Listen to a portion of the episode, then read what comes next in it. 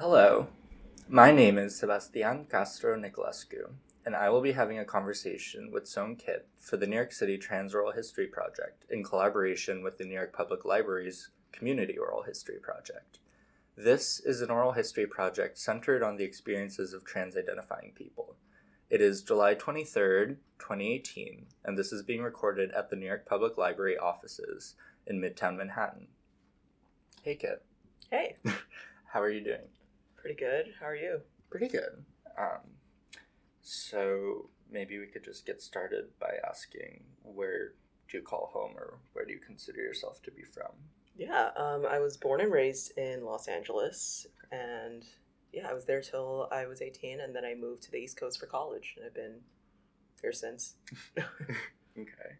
Um, so what was early childhood in Los Angeles like? Uh, it was super interesting. I grew up in Koreatown um, in LA, which is, I think it's the largest Koreatown in the US, if, like, I don't know, probably by population, but also definitely by just size of the, the zoning area. Um, so, you know, I went to public elementary school where it was like 85% Korean kids, even though it was just because it just at the district. Yeah. Um, and then it was like I went. My family is in education, so I went to like a preschool that my aunt started, starting when I was like two and a half. okay. Um, and then just like kind of, and then after school ended, because elementary school ends at like I don't know two whenever school ended. it's like I would go to after school programs run by my aunts and uncles, so it was like very much growing up like within Koreatown's like educational community and like immigrant community. Um, do you know how it got to be that like your family was kind of like deeply involved in the educational community? I don't know exactly how it started because I feel like the origin story starts with my oldest aunt, who's who made the preschool in 1989, Okay. um, and actually my mom runs that school now, and uh, it's one of the oldest running like preschools in Koreatown um, at the moment, and yeah, I my aunt is just just like a bunch of stuff. So like she is an incredible formally trained artist and like you know just just beautiful like uh, replicas of masterworks like in oil Hmm. um, but i think it's just a product of like her not really having like a, a thing like a, a like an occupation so to speak Okay. um, and so I think she just saw like a lack in the community of like really tough Korean style education for children, Mhm. tiny children. Yeah. um, so she made it herself. okay. So you know, it's like like you learn how to read and write at two and a half as soon as you start. Like there's piano lessons you, that you can like add-ons on top of the curriculum. There's you know there's ballet, there's taekwondo, there's like Spanish language, Korean language, English language, and like these are toddlers. So uh, yeah, it was one of those. Okay. And then I think everybody just kind of used uh, her foothold to get into other aspects of education. Okay. Um, yeah, and so what was your experience of what you describe as that kind of like tough Korean education?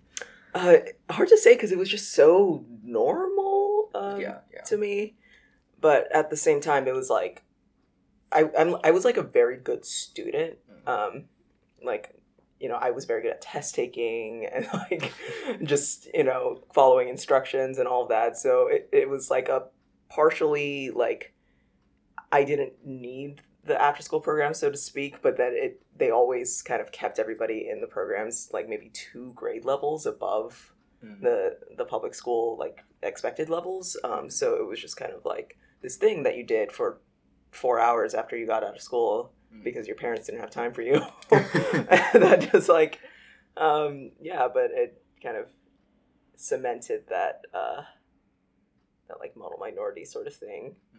You know it was you know i was a kid so there were like small rebellions like you know i didn't want to be in this after school class where i had to like write a story or something so i would just be like i want to practice typing can i go type my story and then i would just go to like where the computers were and play tetris okay. because like there was no supervision in the area. but yeah, it was one of those. Okay. Okay. Um, And so maybe then like what so you went to these kind of like um these preschool programs in the community and so did you enter public school after that? Yeah, so it was like I was I started off like super young in the preschool programs, and then at when kindergarten rolled around, um, I went to public kindergarten, but then um, LAUSD kindergartens had like I think two like shifts, so to speak. I think it, there was like a seven a.m. till eleven thirty like Mm. kindergarten class, and then there was one that was like noon till three or I don't exactly know what the afternoon one was because I went to the morning one, and, and I would get picked up from the morning one, and then go to Hmm. the the preschool kindergarten and then do the rest of the day till 6 p.m. oh wow Um, okay Yeah, and then that when that program ended, it was like I went to the same elementary public elementary school, um, and classes let out like you know two thirty or whenever classes let out. I don't remember. And then the after school bus would come and pick up a bunch of us and take us to the after school where we'd be there till six. So, so it was like doing both until I think sixth grade. okay Yeah.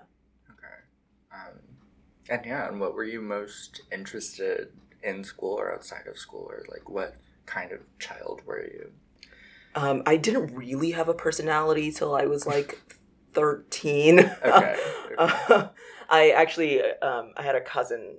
I have, I have a cousin who is the same age as me, and we grew up uh, super close. We went to all of these schools together. Um, like we lived together at one point. We had chicken pox together, like all that stuff. And she is super has a super loud personality, um, and is and was like a very bossy child. And uh, so she would just kind of you know we would play anything, do anything, and she would pick the role that she wanted and then assign me something, and then I would just be like, okay, yeah, cool, that's fine, and just kind of go with it. So it's like I'm trying to think of things that I was interested in. I read a lot. I know that I read a lot, and I really liked historical fiction. Um, but other than that, I just have like vague memories of like playing Power Rangers or like digging around in my grandma's uh, backyard area. Actually, she, her backyard was really cool because she had a bunch of like, um, she had like a pomegranate tree and a persimmon tree, uh, and like stuff that I just completely took for granted. Jujubes Oh, um yeah stuff that i just like don't know where to get anymore i was just Yeah. like yeah cool this is just something that's readily available to me uh, but yeah Okay. Um, and so you said that you, reflecting back, don't Mhm. feel like you like had a personality until you were like thirteen. oh yeah So like, when do you feel like you first started to like become a person?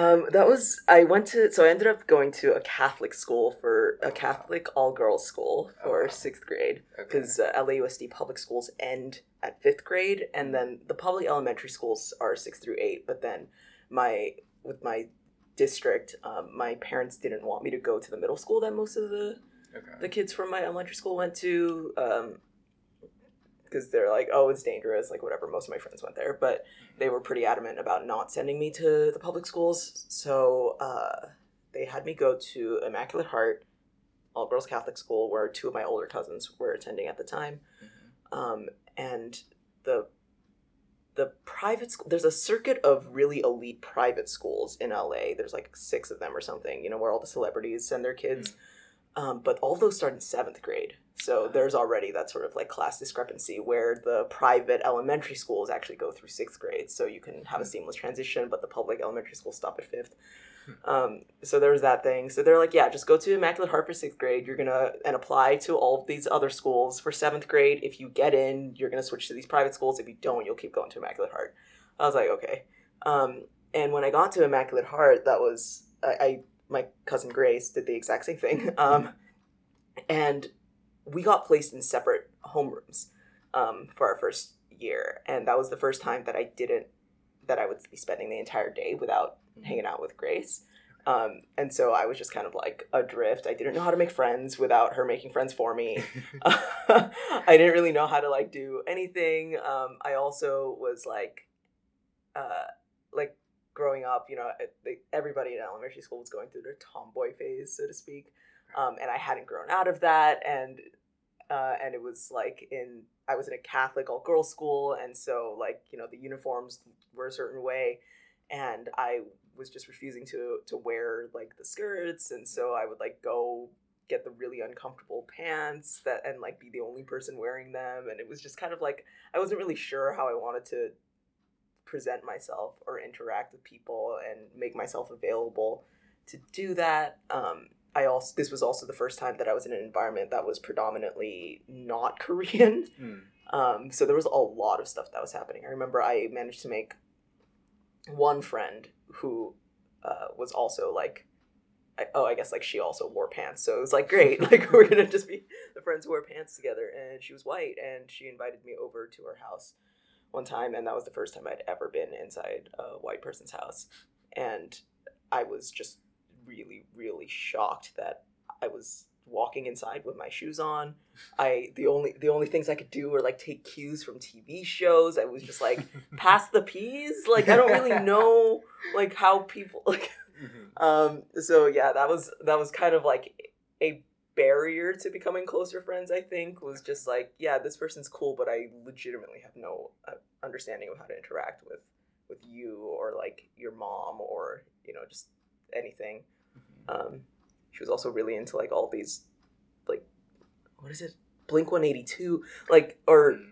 Limp Bizkit. I don't, I don't know. No, there was like Good Charlotte. She was really into Good Charlotte, and I was just like, I don't know.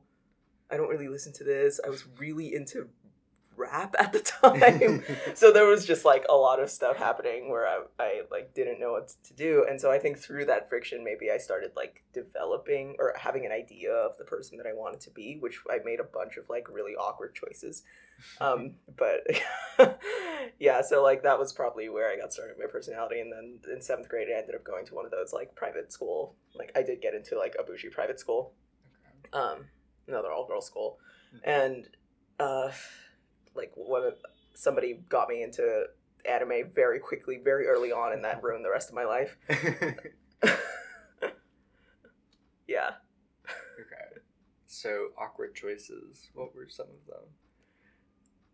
it was like oh man yeah i'm about to get into some really embarrassing stuff here um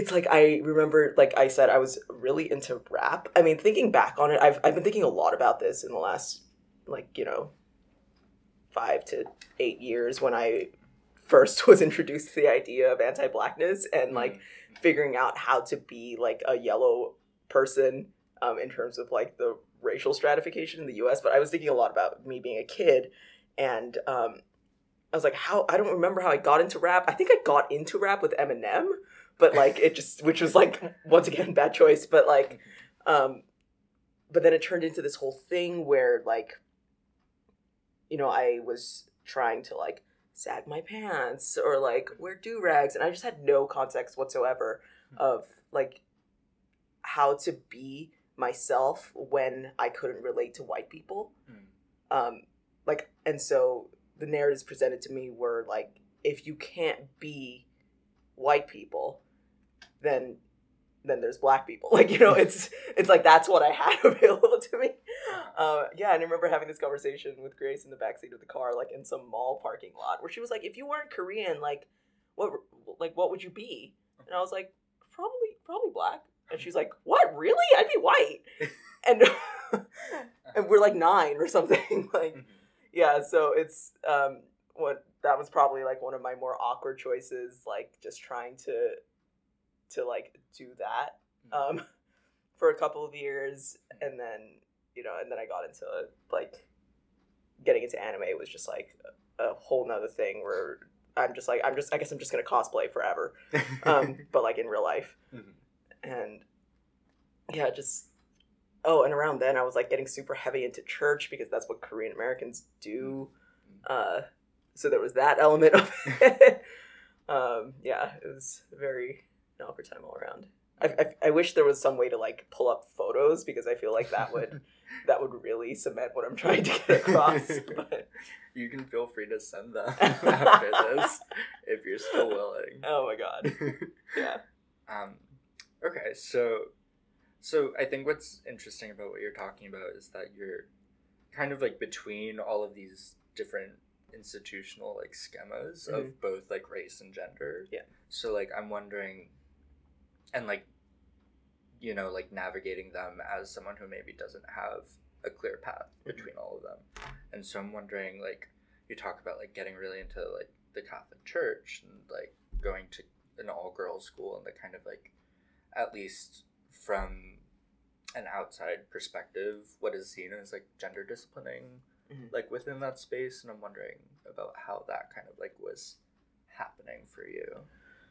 Yeah. Um, so actually, it was a a Protestant church. It's a Okay. Korean Protestant church. It's like okay, a whole okay. thing. Um, but yeah, going to an all girls school, it was it wasn't something that I was consciously aware of. Like nobody, like I didn't have any trouble like with it, and because I was also simultaneously getting into church at the same time, I it, it didn't even cross my mind that I could be queer in Mm. in any way. Like that was just like not a possibility, especially because I was attracted to men and like cis men. And so it's like for me, as long as I had that, I didn't have to think about anything else. Okay. okay. Um, and so it, like that with the whole church thing, just being like, oh yeah, like sh- I'm just a tomboy. I'm just, and I'm like, I am a 16 year old tomboy. Like you know, it just continued, Mhm. and um, there was some like it- it wasn't that like my peers were necessarily gender policing me within this like uniform environment Mhm. um, it was actually kind of an interesting interaction as I uh, stayed in this because it was like a six years of that bougie all girls private school, Mhm. and um, it was I don't really know how to explain it, but something kind of weird happened towards the end of my time there, which was maybe around senior year. Um, like I would never call myself popular, but for some reason I had developed some sort of clout that I just didn't understand. Like my friends would would come like meet up with me for lunch and they would be like, "We spent all of English class talking about you." And it's like a class taught by a teacher that I've never had. Uh-huh. Um or like you know, we're having like our all like our grade meetings. Our, each class my class had about 96 students, so like 96 students in a room and like if i wanted to say something i could just raise my hand and like i would be given the opportunity to speak. And it was like that that was kind of weird and like i think like it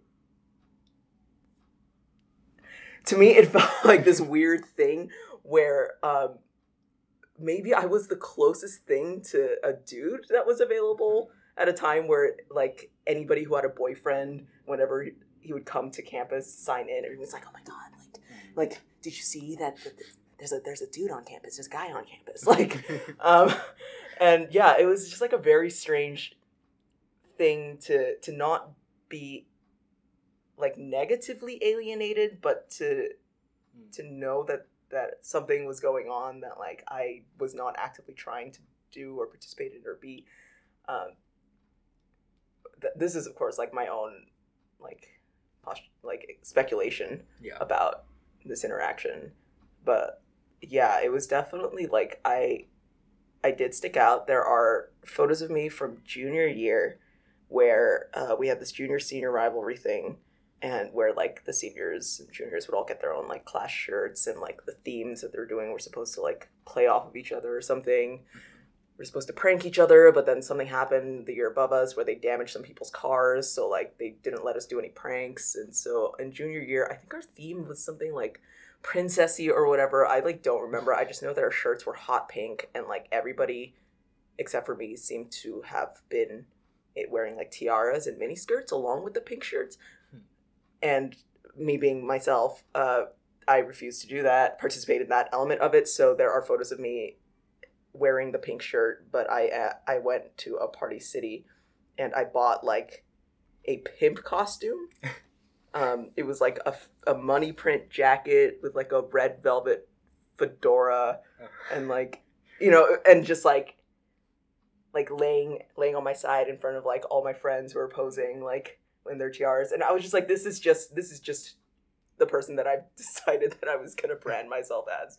Um in in my tiny ass school so yeah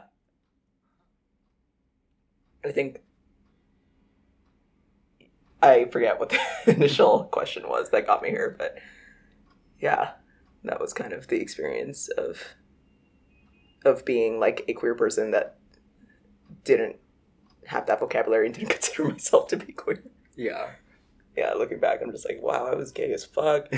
um, yeah, hmm So or queer and trans, like yeah, Yeah. in that language. yeah. So what what was that kind of like um experience or that kind of like development of that vocabulary? Um, yeah, so I actually didn't start really thinking about my gender. I spent a lot of time wondering about my sexuality once I got to college, and then I decided that I was going to stop doing the church thing. And then um, that gave me, and then I, I got into actually an, uh, an a cappella group when I was trying to make new friends. And pretty much everybody in that group was some type of queer. And I remember just like at the first party where they like picked me up at midnight to like sing me into the group or whatever, and we're all just like drunk and talking, and I was outside smoking cigarettes with two of them, and they were you know they were just talking and then like talking about their sexuality, and they turned to me and said, "What about you?" And I was just like, I have not thought about that. I've not allowed myself to think about that or anything like that. And I was like, well, I, I guess I could be into girls.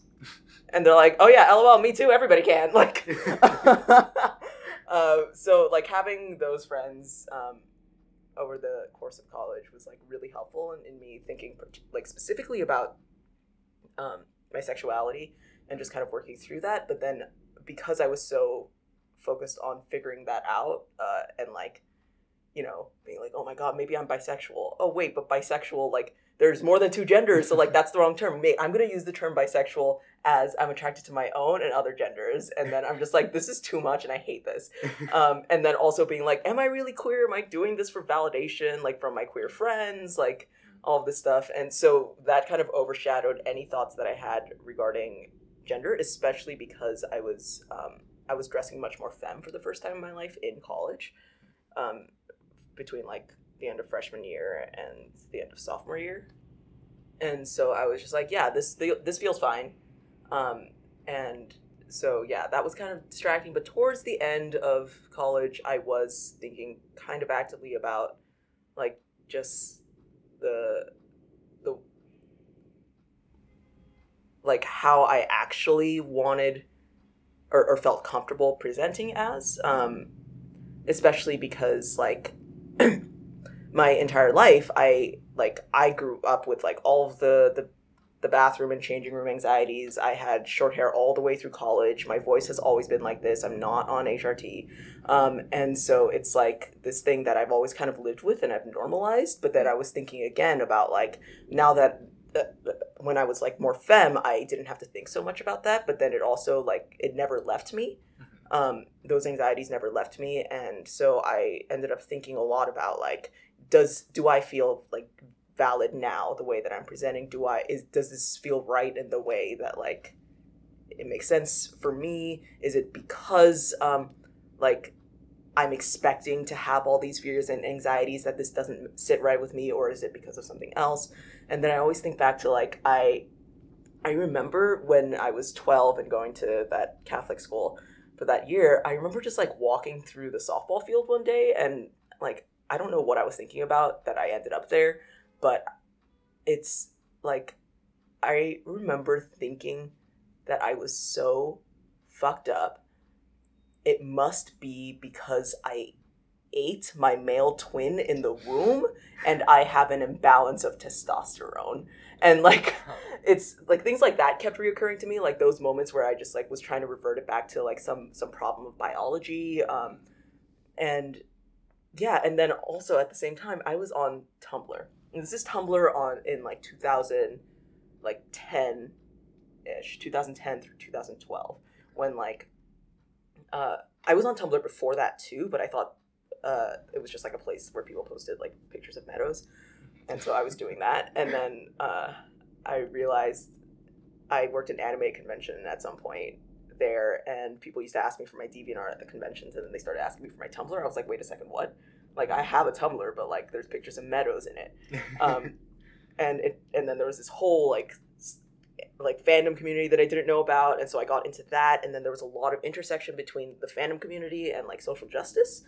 Um, interestingly, I mean, not so interestingly if you read like if you get into like the fandom theories of it, like it makes total sense. But to me, it was like very uh, much like, oh, this is like a, a place I didn't expect to find these conversations. I was actually getting called out a lot because I was doing a lot of stuff that was like super uh, anti-black or like fucked up in all these ways. I just like didn't know, and so that was kind of the impetus for me to to start researching and like having more terminology and like figuring out how these things apply to me like the ideas of genderqueerness or non-binary and how like trans identity works was uh like not like hand fed to me by tumblr but definitely like i got pointed in the right direction Mm. by just being part of the supernatural fandom. Um, yeah and so that was kind of like where maybe in 2012 was like when i was actively thinking about how these terms fit. I always think of it like a like a coat that you buy because you think you like it but it you don't think you can wear it out yet Mm. was how i felt about it Mm. and so it's kind of sitting in my closet waiting for the day that i feel confident enough to put it on um, and that's how i felt about the word genderqueer specifically um, and then i put it on shortly after i graduated and then pretty soon i had non-binary hanging in the closet and then and I was like, okay, like that's the one. And then eventually, like that was like eventually I had trans hanging in that closet, and like just trying on these terms when they feel right uh, was kind of how I built up to just being like, yeah, this is this is fine. I can also choose to change how I identify whenever. Um, but yeah, it's nice to like be able to grow into things. So, okay, so Tumblr and like trying on the terms around like Yeah. 2012. So you were finishing college at that point. Yeah, I graduated in 2013, so Okay. yeah, Okay. that was towards like junior year ish Okay. of college. Um, which college? What major? The kind Oh. of standard. Yeah, yeah. Um, I was at Brown University, double majoring in visual art and literary arts. Okay. Yeah. Um, and so okay, so I want to backtrack a bit and Mhm. maybe talk about fandom. Yeah. And like how that was a kind of like community or space that you entered into and Mhm. how you first got into it and like what the dynamics of that was. Yeah. Um, so when I got when I was introduced to anime at age thirteen, um, and immediately took to it, I was I spent the first couple of years just being super, super just into it. I was like trying to learn how to draw anime style and all of this stuff, and I was into one particular series which is really really bad anime. I would not recommend it to anybody but that was the first series i was introduced to so i was very much into it. Uh, it was called uh, Weiss Kreuz, um, about like four super androgynous assassin pretty boys who ru- who work in a flower shop by day. Mhm. um, and so you know i was like trying to learn it and i was trying to like learn more about the story and like just getting super into it. And this was 2003 ish 2003 2004 so i still had was that dial-up no this was after dial-up but it was like you know earlier days of the internet where Yeah. everything was like geocities and Angelfire and tripod websites and i was you know trying to find more information about the show find more images find all this stuff and then i ended up like on what i didn't know was fan fiction i just thought it was like like stories or like Mm. novels or whatever that were just published around the show i thought that it was official material Mm. Um, I was like, wow, awesome. And so I just started reading a bunch of them. And, you know, I didn't know any of like the, the terminologies around it or whatever. So I found myself reading one day and, uh, and in the middle of it, I was like, wait a second. And then I backtracked and then I read it through again. And I was like, holy shit, this is sex. Not only is it sex, it's two guys having sex. And I think that was the first time that I was ever introduced to the idea of of gay sex, like Uh-huh. gayness. um, and then just totally, and then just being like this kid that's just like, yeah, that's fine. And not only is that fine, I think I'm into it. Um, and then that's kind of, and then that became like my huge secret. Like, for, Mm. like I knew that was completely tied into like, like this deep sense of shame, um, especially with my my family being so Christian and like not only was it like sex. I remember like my when my brother was going through puberty and then my dad at this point i'm like 16 or 17 and like my dad confronts me one day and he's like what sites have you been going to? And i'm like oh no he's found out. And then it, it turns out that my brother just didn't know how to use private browsing and so he like filled our family computer with pop-ups and and i'm just like why first of all why did you think it was me? Like, uh, watching this like straight porn. Um, but yeah, and so that became like this huge dirty secret for me was that the fact that like I was really into like fandom, gay erotica. Mhm. Um, and then because of that, I was like trying to act like I wasn't really into anime. Mm. Uh, I, I was trying to like distance myself from that and distance myself from my friends who were like super fandom nerds. Um, and that like kind of carried over until for some reason, like whenever, like I feel like it's so recent, but maybe it was in college where it, it totally became like a cool thing to be into anime, and I was like, you have not seen what I've seen. uh, was kind of the thing. But yeah, so it's like fandom was my first introduction to to like queer anything, and I think it was for a lot of people. eh, People I've talked to in fandom, Mhm. um, or who are very active in fandom, have oftentimes talked about it that way as being like, yeah, it was these online spaces were like the first time that people got to see and craft narratives uh, around queerness or around things that actually like reflected the way they wanted to be in the world.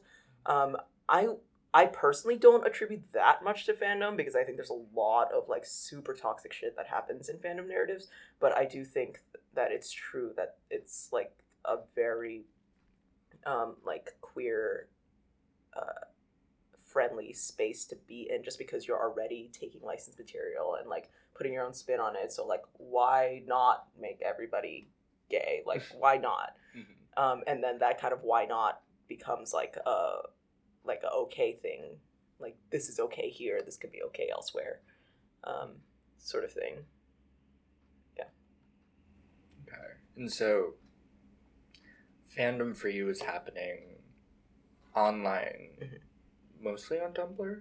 Or? Yes mostly on tumblr. I was i wasn't really super active in fandom like it, it was definitely for the portion of, of my life where i was pretending like I, I wasn't a part of it.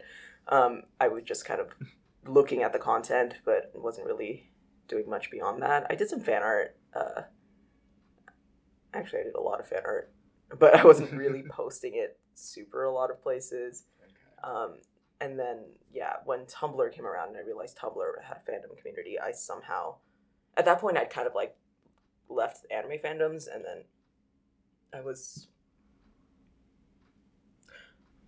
I was drawing a lot for X Men First Class, the movie. um, I think that's that was what the majority of stuff I was selling at that particular anime convention. Once again, because there's a lot of crossover between the fandom communities, Mhm. um, was and so I ended up getting on into the Tumblr fandom through like live action fandoms. Um, yeah, so it was mostly through Tumblr that I was like super active, and I was super active for a couple of years. Um, and then I had to leave because it was stressful and I hated it. yeah. I hope people don't think I'm dead. I just like stopped posting. that would be an interesting thing to like go back and see. Yeah. Yeah. It's still all up there. That's the thing. Like, I never take down things that I've put up on the internet. Mhm. Um, it's just all kind of there for people. Like, it's a personal rule that I have. Like, even on Facebook, I don't untag myself. Mhm. Um, it's just, yeah, like my digital footprint is there for people to find it. I just like don't think I need to be like yes there's like a ton of things i'm embarrassed about but i don't think i have to be like ashamed of everything and especially the stuff that i should be ashamed about i want to leave up because i hate when people like are like i'm reformed now and i'm a better person and i'm just going to delete all evidence that i was ever shitty Mm. i think it's helpful to, to show that you can be shitty and also learn Mm. Yeah, and that's something that like is kind of like a possibility of an internet archive, but at the same time, like is something that is that like allows for curation, so not Yeah. everyone does it. Yeah. Hmm. Okay, so then fan art. Mhm. What did that look like? what did that look like um, what do you mean like what so you mentioned like x-men like i mean just like materials like what were you drawing mostly and what did that kind of like become you said you were like selling at like anime conventions Mhm. like were those like prints or Yes.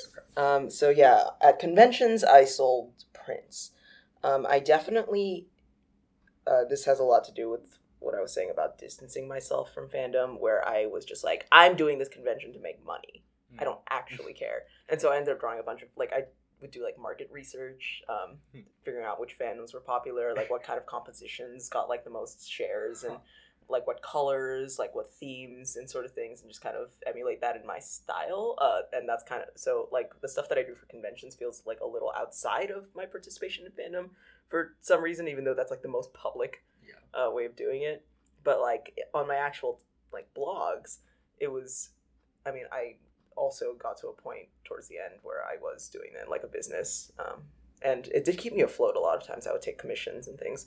Hmm. But like the my content was I made a lot of comics, not like full comics, but like short like um yeah, just like humorous ones.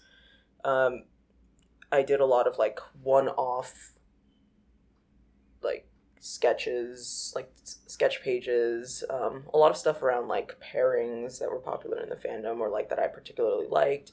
And then sometimes I would like sit down and do like a whole like composition that could that could be a print but wasn't intended to be where I was like pulling from like design, like poster design and like illustration and all of that stuff.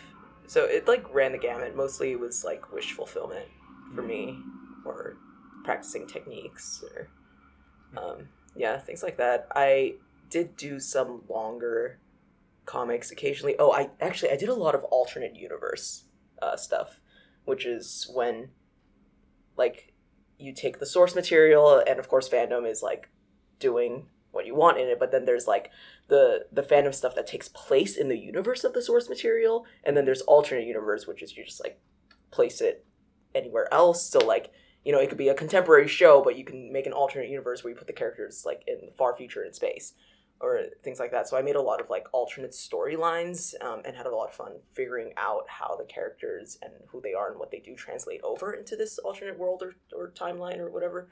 Um, and those really caught on with a lot of people who were into it who were just into the universes themselves uh, with the help of being already attached to the character.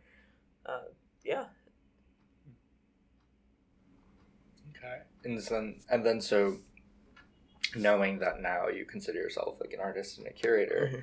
like, was that something that kind of like led into the current position as an artist, or do you see that as like a different trajectory? I tried to keep them as separate as possible for the longest time, Okay. like as separate as possible. I was so mad when people, when Pinterest came around and people would repost my stuff from Tumblr and bless them, they were trying to do good by me and credit the artist, which people always should do. But I wish they would, they were crediting with my name, like my actual name. Which I don't know how they got it because I was really trying to keep that under wraps on the Oh. Tumblr so people wouldn't associate Yeah. uh, it with me like in a professional capacity, but then they found it and it's just like Huh. great. That's that's my name right there on the Pinterest under that supernatural comic, uh, and like it would pop up when people Googled me, like maybe even more so than like fine art, so to speak. Um, yeah, so I was trying to keep that as separate as possible. I did not think of them as overlap whatsoever. I was continuously trying to quit fandom um, and just like not have that be a part of my brand whatsoever. And it's, yeah, like me being able to talk about this right now is I've come a very, very long way um, and decided that this was just a funny thing that's just a part of like the person that I am. And even though I'm like, why am I the way that I am? Uh, so yeah, being like an artist and a curator, that was kind of like I I got into like art, like art capital A in in high school. Um, probably it might actually back then it might have had something to do with me being into anime, but I really don't think so because I was actively trying to hide my anime influences in art class. Um, always try to abstract, like always try to figure out ways to like make whatever I was doing have like an air of of white box Mm. um, rather than Tumblr. Uh, and yeah, and so like that was something that almost developed completely sideways of it. I was doing editorial illustrations for the school newspaper, and then I got to college.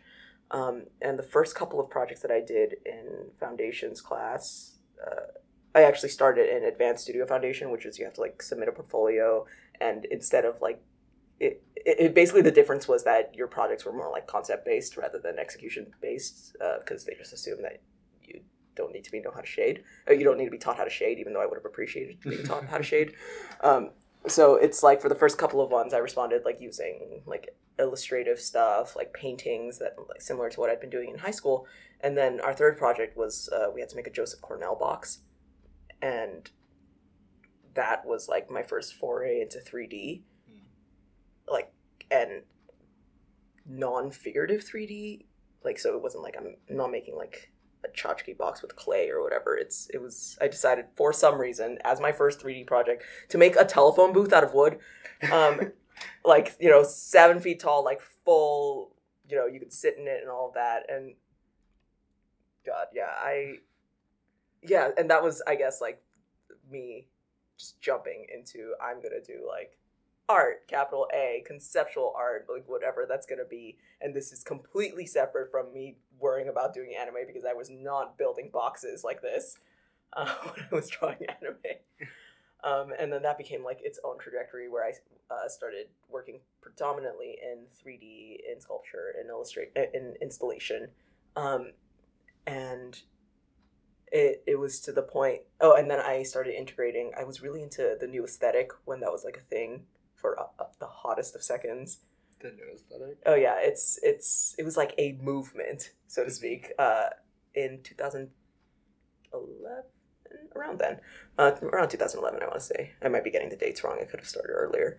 But yeah it was a very very short-lived thing which got shoehorned into what is now known as post-internet art i think. Um, but the new aesthetic was like a bunch of artists making work and writing about uh, the internet. Um, as it existed at the time. Uh, and so i got really into that and thinking about like digital art and like gifs as art and and like memes as art. And you know i had like this whole show in college where i had just made like sculptures of memes that were popular at the time. Like i made like a functional neon cat sculpture based on that video. Like uh, you know there was like a deal with it sunglasses that were like interactive. Um, you know all this stuff and yeah so i did that and then so yeah it was like sculpture digital internety stuff um, i remember we had a bob ross painting party with my with my thesis class um, towards like right around graduation and uh, we held up our paintings and two of my friends who were who were like wood like sculpture people with me. Like one of them turns to me and he just goes you can paint? Like you know how to paint? I've never seen you paint before. And i was like it's because i hadn't. Like i did not paint between like the first couple of paintings that i did um, when i got into college and that bob ross painting at the end. Like i was just like i can't do anything 2d because it'll look like anime um, yeah, and then I, I got over it. Like I got to New York, and I've actually made a piece or two doing like anime body pillows and things, and like actual illustrations. Oh, I've done several pieces with actual illustrations, which I shied away from for fear of of being too anime. Mhm. Um, now that anime is popping up every fucking where, uh, especially by white people, it's so annoying. Mm. I figured I might as well just just go for it, just and try to figure out a way to to integrate it. But yeah, that's so that's kind of how I got into being like an a capital A artist. Uh, with the curator thing, it was a little bit by accident. Um, I hadn't been curating seriously. My roommate Jarrett Key and I, we ran our apartment as a place called Bauhaus, two words, not like a German school. Um, because bow is like a term of affection that my friends use for each other. And uh, we started Bauhaus kind of as a joke, uh, but it was because Jarrett got into making visual art after uh, they'd moved to New York. So they had not, they were previously in theater. And so it was like a new thing for them. And they needed, like, like both of us needed motivation to make work without school um, and like figure out how to share it with people. And so we created the Bauhaus show, um, which was once every six months. We just put up a show in our apartment. Um, it can be works in progress. It just has to be new. And the rule state that, you know, Jarrett and I always had to have work in it. Mhm.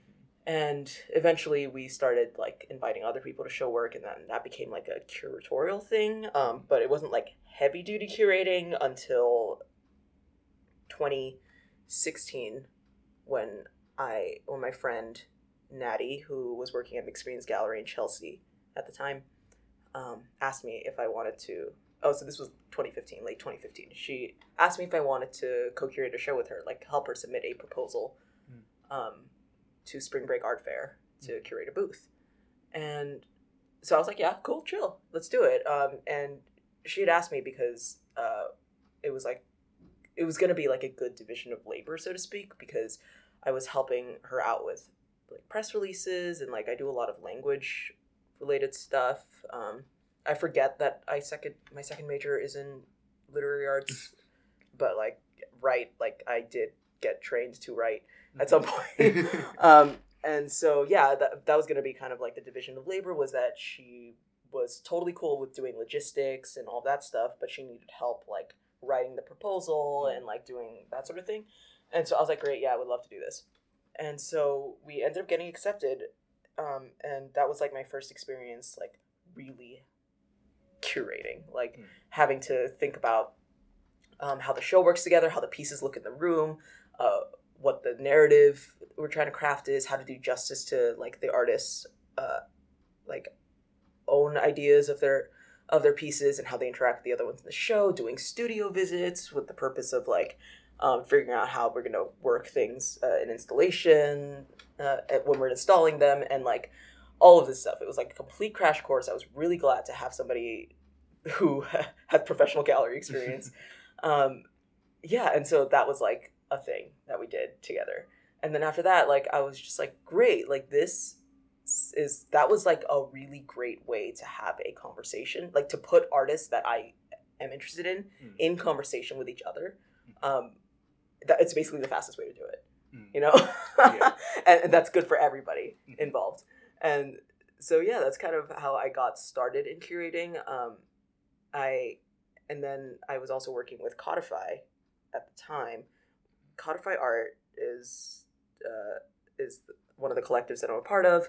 We're based in Brooklyn. We're all uh, QTPOC artists and creators ourselves, um, and we exist to kind of create, showcase, and produce work by artists of color, particularly queer, trans, and women artists of color. And uh, Codify started in 2015. I should get this right. Um, th- there was kind of a vague start at the beginning, so I don't know when we've decided our official date is. But uh, we had been doing primarily like theater centric stuff beforehand, and so after uh, I did Spring Break with Natty and also with with Jarrett, who's also part of Codify, getting more into visual art, um, we kind of shifted gears a little bit uh, to to do more visual art related stuff, and so there was more opportunities to to help curate exhibitions through Codify, um, and so it was just like a matter of like you know keeping tabs on artists that I like, uh, thinking about the show concepts that I wanted to explore, thinking about the conversations that I really wanted to see out in the world, um, and facilitating that. And yeah, that's just kind of become like a thing that I've been doing consistently is curating. um, yeah. um, and so it strikes me that like the especially the curating part like comes about not like prior to but like really in tandem with like collaboration it seems like Mhm.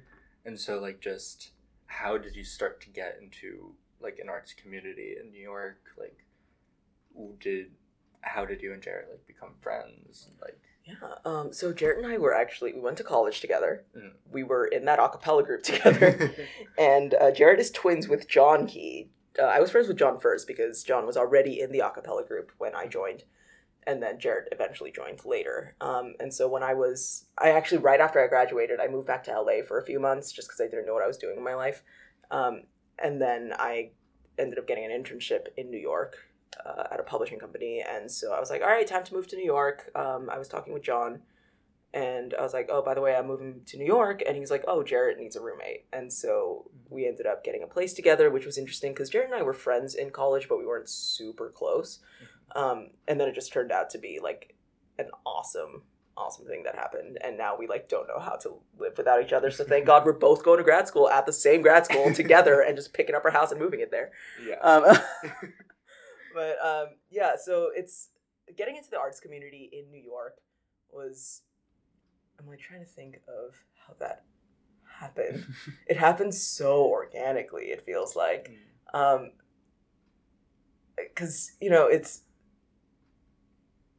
i got to new york a bunch of my friends were already here a bunch of them were risd graduates and so they all had their artist friends and everybody was kind of making work and so we all had our own like networks of people that we had known from school or like people that we knew f- through our jobs and then that turned into like inviting people to each other's sh- openings or parties and then like getting to meet these people and like developing relationships and then also when i first got to the city it's just like now i can't do this because i'm old and tired but like it was just going out like Mm. to openings and to like uh, parties and just talking to people everywhere like and just seeing the work and if if I thought it was interesting striking up a conversation and just like kind of keeping that going and then you know and then the next time we meet it might be a casual thing and then they would have brought a friend and I would have brought a friend and it's like cool now everybody knows each other and it just kind of like fans out from there. And so like organizing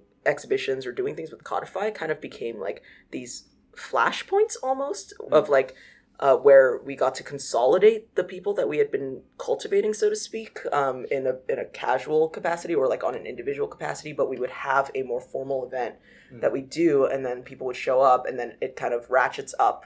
Like we have a relationship now, um, from just like oh we've run into each other Mm. in different venues, and so like continuously putting out programming, I think has been really helpful in in maintaining and also growing uh, a network of people in the arts. Um, and like it's also the I feel like the QT POC community in Brooklyn is super small. Mm. Like I mean, yes, there's like a ton of us, but like everybody's only like two degrees of separations max. Um, and so it's like you know, I'll meet somebody new and then like we'll just be talking and then they'll be like and mention somebody's name and just be like, wait, do you mean this person? and being like, yeah. And I'm like, I don't know that person, but I know somebody who knows that person. Um, and so it just becomes like this thing where uh, you can kind of reify these connections um, through even the ones that aren't personally connected to you. Um, yeah, it's it's nice, uh, but definitely has a lot to do with just going out and talking to people who are doing cool things, um, keeping tabs on on people who are doing similar stuff. Uh, like I remember I, I met a lot of people through Disclaimer Gallery when they were operating out of Silent Barn because um, I really liked their mission and their programming, um, and I thought like that was a cool thing. Uh, same with uh, Bufu or Yellow Jackets. I when they were like first starting to do a bunch of programming, I went to a couple of their events and then have kind of like kept tabs on them and tried to show up. Um, and you see like the same people and then you see new people and yeah, so showing up helps a lot. Yeah. Okay. And so, what is the kind of like origin story then of Codify? Codify was uh, we got started because we were all just friends in New York trying to make our own art. Um, and the first time we came together was uh, one of our founding members, Liz Morgan. Uh, she's no longer with the group, but she is a playwright. And so she had written a play and it got accepted into a festival, I think. Uh, and she needed help putting it up, basically. And we just had all the different skills that she needed. Like she needed somebody to design a poster, and John knew graphic design. And she needed somebody to like help with like directing stuff, and Jarrett knew how to direct. And like at the time, I was like doing like some marketing internship or something, and so I knew how to like do analytics on social media. like, uh, so like you know, we just kind of came together to to help her put up her play. And then when that happened, we were like, wait a second, we have a bunch of skills like collectively um, that we can put towards helping each other, but also other queer and trans people of color to get their shit up because like there was no like none of us could have done that by ourselves. Like Liz couldn't have done it herself, and like not one of us could have done the, the rest of the work for Liz on her own. So it was just like we knew that we worked together and then we filled out our like different skill gaps. Um, we complemented our skill gaps really well, and so yeah, we were just like, if we have it, like let's be like a support network or like a production group that really works to help like people in our community like put their shit out there because so much of it is has to do with access and has to do with like you know we all graduated from these elite fucking schools like Mhm.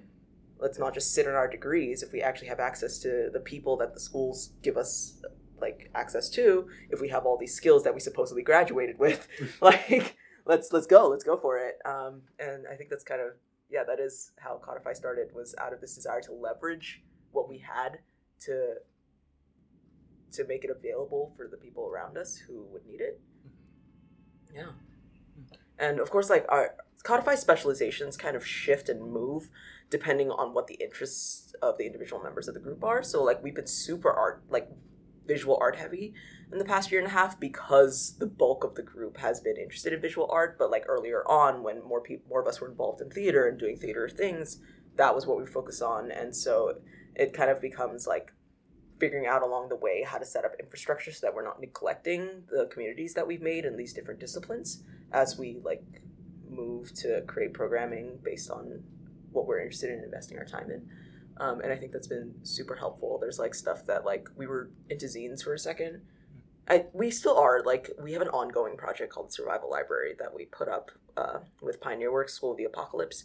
And it's kind of like this online um, hub of QT POC feelings, so to speak. It, it basically like we proposed the project when um, after the election when it was I was I was seeing a lot of like resource documents going around like like hard direct action resources uh, like Google Docs and all this stuff like um, where to get hormones if you need it like where to get abortions like how to do direct organizing and all this stuff and I thought the resource packets were great especially as somebody who does like arts organizing so to speak which is I think super different from direct action and um, and so like i don't know how to do like that kind of organizing. And so like that was very helpful to me. But seeing so many of those and like seeing that the reaction within the most marginalized communities was like how do we like literally give more of ourselves in order to continue existing um, made us at codify think like where can people go to make sure they don't feel isolated um, and in like the emotional aspects of themselves. Mm-hmm. And so we wanted to create like an not an equivalent hub but something similar to like a, a sheet of like resources so to speak where people can just have works that talk about feelings. Mm-hmm. As like a, a check against like gaslighting so to speak. Like it's like hey this is people are also having feelings about this and you can like read them and like relate to it. And and that's kind of the project that we had going. And so long story short that was like we were doing a bunch of zine stuff and zine fairs and getting invited to zine fairs. And so like maintaining connections with those people has been really interesting when like we don't really do zines right now um like actively. And so that like once again it turned into showing up for things like showing up to um like we may not be able to table at the zine fair but we'll show up and attend it or do a workshop or something. Yeah. And so, this whole time, you're how are you just supporting yourself financially in New York? every every which way. Um, I currently I am working part time at Queer Art, which is a nonprofit um, organization that was founded to basically address the mentorship gap um, left by the AIDS crisis, uh, where young queer artists have lost essentially a generation of older established artists that could have helped them out. So there's like this uh, queer art does like several programs. They do a film screening series at IFC Center where they bring in a queer artist or trans artist to talk about to screen and talk about a film that was uh, integral to their identity. Um, and we also do a mentorship program that's like the flagship program where it's a, a year long thing where people apply um, and they get paired one on one with a more established queer artist to develop a specific project over the course of the year. Um, and yeah, so I work part time as the programs and operations assistant, assistant to that. So I just kind of do a bunch of stuff. Um, we're hiring now for that position because I'm leaving to go to grad school. Uh, so yeah, I do that, and then I also work part time at Morcos Key Studio, Brooklyn based design studio, um, doing like branding, identity, and strategy stuff. And I work as a designer in residence, which is a position that they have that I think is super interesting, where it's um, they bring in like an emerging designer, especially one that may be working uh, more interdisciplinarily, Mm. uh, so that uh, they can get experience within like a real studio environment, a design studio environment, but also uh, you're able to work on your own projects with the mentorship of the partners. So I think that's a super interesting, and, and it's paid, like it's like a paid job, so it's clutch. Mhm. Um, yeah, so I do those two part time jobs, and I also work at Jane's Carousel in Dumbo. Uh, I don't work there like regularly anymore, but that was something that I was doing for a good chunk of time uh, before this year. Uh, and yeah, I just pick up shifts here and there, and so it's kind of cobbling together a living. I do some freelance work here and there. I used to design uh, freelance design book covers a lot. Um, that work has kind of dried up because publishing is dying. yeah, and that's yeah. I've had a lot of like odd jobs, short term jobs, a lot of uh, service industry stuff here and there. Yeah. Okay. And through the carousel, that's how you met Amber. Yeah. Okay. Mhm. Okay. Um, Amber is the person who like connected the both of us a couple months ago. Yeah. Yeah. Um, Amber Hawk Swanson. But yeah, so I guess I'm wondering now, like, where you see kind of like. Okay, first I want to ask how your kind of like personal, not to isolate it from like what you just described in terms of like collaboration and curation, but also like what your kind of like individual art practice development was like over that time too. Yeah. Um, yeah, my my individual art practice is super interesting because I was not convinced that I was going to continue making art um, after graduating from college in 2013. I just didn't know how to make things without a deadline. Mm. Um, I, it was not self driven, and I thought artists were just people who had this insatiable urge to create. Like, you know, I just thought that's what you needed to be an artist. Like, you would just be making anyway and I didn't have that. I was just like, wow, I could just like I really made the wrong choice in doing this because uh, originally I went to school to be a lawyer, and I was like, dang, I should have been a lawyer because if I don't care enough to stay being an artist, I might as well capitalize on my income potential. But like, yeah, and so it was for like probably the reason why I'm still doing art is the fact that I've landed within this arts community in Mm. New York and like made Bauhaus with Jarrett and like have been a part of Codify, and I think that's like almost 100% to credit for the fact that I still make art. Um, but yeah, so a couple where I'm currently at with my practice, I spent a lot of time like by a lot of time I mean the first couple of years that I was in New York, just making like random projects, like one-off stuff, just trying to figure out what my art looks like when I don't have an assignment. Or I mean, I didn't. I was still doing my own thing in college, but like the new aesthetic was dead. I didn't want to make meme art anymore, and so I was just like, I don't know what to make anymore, and uh, I don't know what to talk about. And part of that had to do with I really I was refusing to make identity art. Mm. Um, I just was like, I don't want to talk about my personal experience, and I was that way in my writing. I was that way in my art practice. I was like, I don't want to do that. That's not interesting to me. Um, I don't want to do like sappy memoiry shit. Like I want to make white man art. Um, like I want to talk about like philosophy, and that was just such a roadblock. Like first of all, I'm really bad at reading theory, so I can't talk about philosophy, and like, and you know, so I was just making some some like things here and there, and eventually it got to a point where like I was seeing all of my friends make some really excellent identity art. And it's like I don't even want to call it identity art because it's a fucked up term and it shoehorns a lot of people, but I'm using it as a shorthand here. But basically they're making art about their own experiences. And it was in ways that were super compelling, um, and in ways that like I just didn't picture um, like art about your own experiences. It, it had like a gravitas that I was not letting myself see Mm. in in personal art, so to speak. Even though all art everywhere is just uh, externalization of subjective interiority. Um, so yeah, finally I was like, okay, okay, I'll do it. I'll I'll like I'll talk about being Korean. I'll talk about being queer. I'll like talk about being a second gen immigrant. I'll do all of that.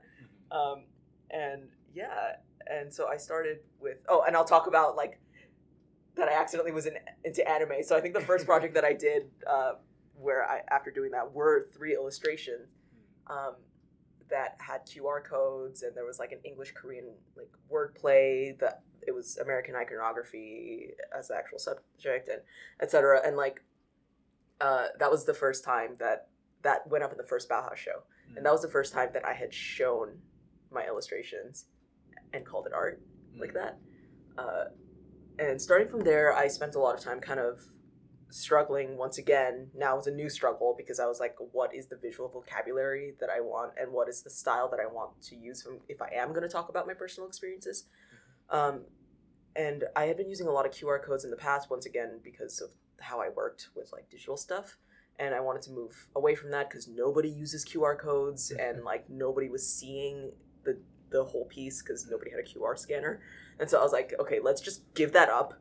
Um, and so what what does my work look like now? And I spent a lot of time making throwaway pieces, like shit that just doesn't that has like relics from like when I was making like weird like kitschy meme art.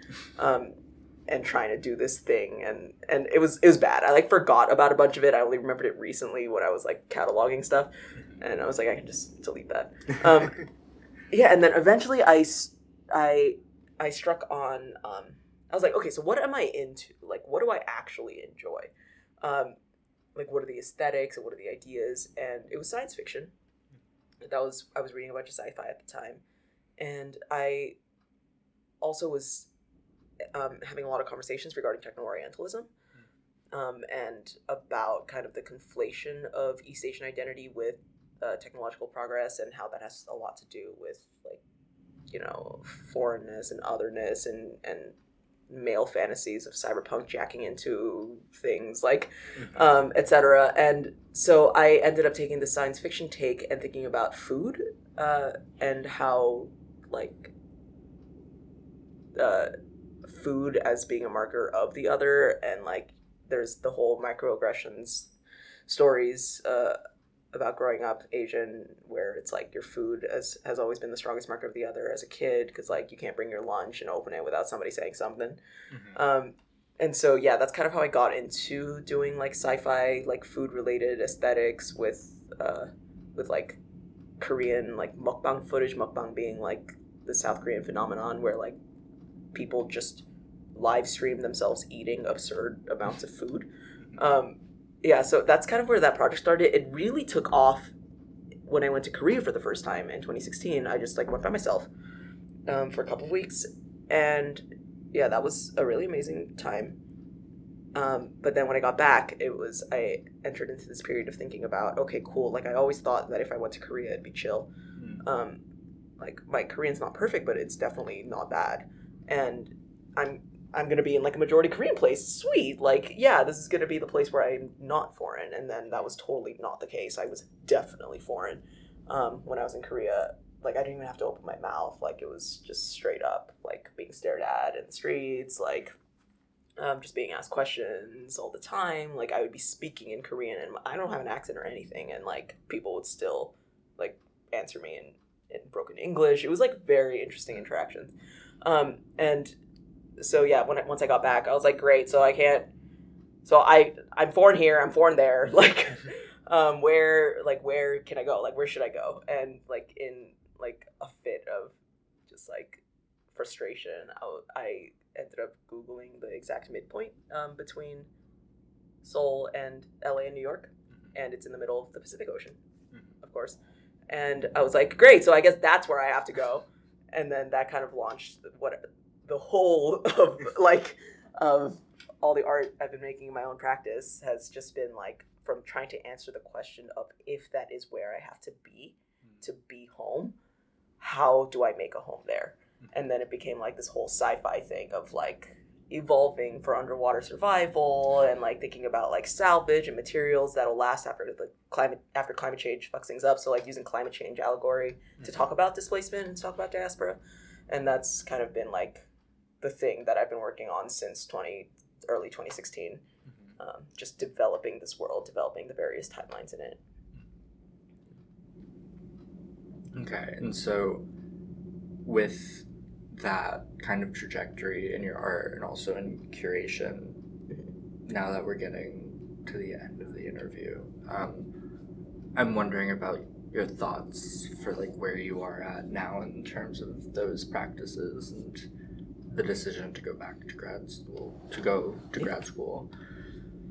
Uh, the decision to go to grad school it was a very fraught one. Um, basically, I was not planning on going to grad school, like or applying to grad school this cycle. I was planning on applying to grad school this coming cycle, and not for. I'm about to go to RISD for graphic design. I wanted to apply to the MIT program in art, culture, and technology uh, for this upcoming cycle, and that was kind of the plan that I was working towards. Um, but I ended up last September, so September 2017, right when applications for grad school were opening. Uh, I ended up having this kind of awful phone conversation with my mom um, that ended with her being like, "Yeah, well, it'd be nice if I had a child who could support me." There, I said it. Uh, and like, you know, this has always been kind of in the back of my mind. Um, my like, you know, my parents are immigrants. They're not wealthy. Um, I went to college on a full scholarship. Like, I just and I have always struggled with my choice to not become a lawyer uh, to study art because it was it seemed like very selfish in a lot of ways um, because like i knew it wasn't economically viable i knew i like and like i couldn't ask for support from my parents and if anything i should be able to support them and so it was like this this whole thing. So having that conversation with my mom i was like you know what? You're right. You're right. I'm struggling. You're getting older. I can't go to law school now. I think I think I would die, but but I can do something that's a little more like economically viable. Um, and so I was like, let's, you know, I my heart wasn't in it though. I only applied to two programs, like RISD and Yale. They're like the top programs in graphic design in the country, and I'm just like. If I get in, I'll get it. I get in. If not, I'll just apply to MIT next year. Like you know, so it was very much like that kind of attitude. Okay. Um, and then I ended up getting in. So I was like, oh no, okay. Um, I'm excited. I am excited, but uh, it's definitely like my the way that I convince myself that it's gonna be fine is I'm like I'm gonna Trojan horse a fine art MFA out of this Mm. program. Like I'll I'll do all the requirements and I'll do what I need to be able to like be a graphic designer that can market myself as one. Um, and my goal is to like work for some evil corporation and get paid a lot of money. Mm. So it's like I'll study towards that. But like any electives, any extra time that I have, I want to like take classes in the actual things that I want to learn. Mhm. Um, and I'm also hoping that studying graphic design will uh, will factor into my art art practice as well because I'm at a place in my art practice. It actually the timing kind of worked out great because I am a little tired of the underwater world that I've been building, or Mm. that as a primary metaphor. Um, and I have a couple of new research projects that I want to start on uh, for my art practice. One having to do with like the Korean high speed rail, uh, Final Fantasy X, and uh, the Koreatown Plaza, which is like this 80s mall in LA that's like beautiful mint, pink, gold colors on the inside with a fountain. And I grew up basically in it. And I learned recently that the rooftop was a was a um, was a shooting point during the LA riots. Like Korean shop owners kind of used it as a lookout Hmm. and would shoot down into the streets. And so I was like, I want to do this project that kind of ties all these elements together. So that's gonna, like you know a, a research project that'll take a couple of years at least. Mhm. So it's like everything that I make now, even the stuff that I'm working on now in the underwater world, needs a publication. Is how I conceive of it. Is like there is a written and published published component to everything that I'm making from now on. And so yes, studying design makes total sense because it'll allow me to actually create this component of the work. I also use a lot of text in the videos that I use in my work, and like knowing like how to choose typefaces and how to like set it so that it's aesthetically pleasing like is also something that I think would work. So I'm I'm convincing myself in all these ways. Um, yeah. So that is where I am moving forward. Um, my friend, I was having a conversation with a friend of mine when I was really stressed out about doing this grad the decision to go to grad school and like to study graphic design um, and she's a painter Mhm. and you know i was just like man, I you know like I finally feel like like my art is taking off in New York, and like I feel like um, you know what if what if I pump the brakes and I can never like what if I'm just giving up on all of it? And she's just like, well, when are you done with school? I was like, I'll graduate when I'm 30, and she's like, well, then do art after you're 30. I was like, oh. She's like, yeah, it's not like like you'll do it till you die, right? like Yeah. I was like, right, right. Um, and so that's kind of what I'm telling myself now is like there isn't a time limit for this thing. Is like I'm still doing it despite it not giving me anything financially because this is what I'm going to be doing my time anyway, which is how I originally conceived of an artist, and somehow I've landed there. So That's I think a really funny place to land. yeah, Yeah. Yeah. Um but yeah, is there anything you feel like you missed or that you want to mention? I feel like I spent way too much time talking about fandom. I mean, I think it's interesting as like a marker, as a specific point in a kind of like queer internet history that Yeah. happened. But yeah, I can see the kind of like yeah, the desire to keep a distinction. That totally makes sense. Mhm. Uh, yeah, I think that's it for me. Okay. Yeah. Okay. Well, thank you so much. Thank you.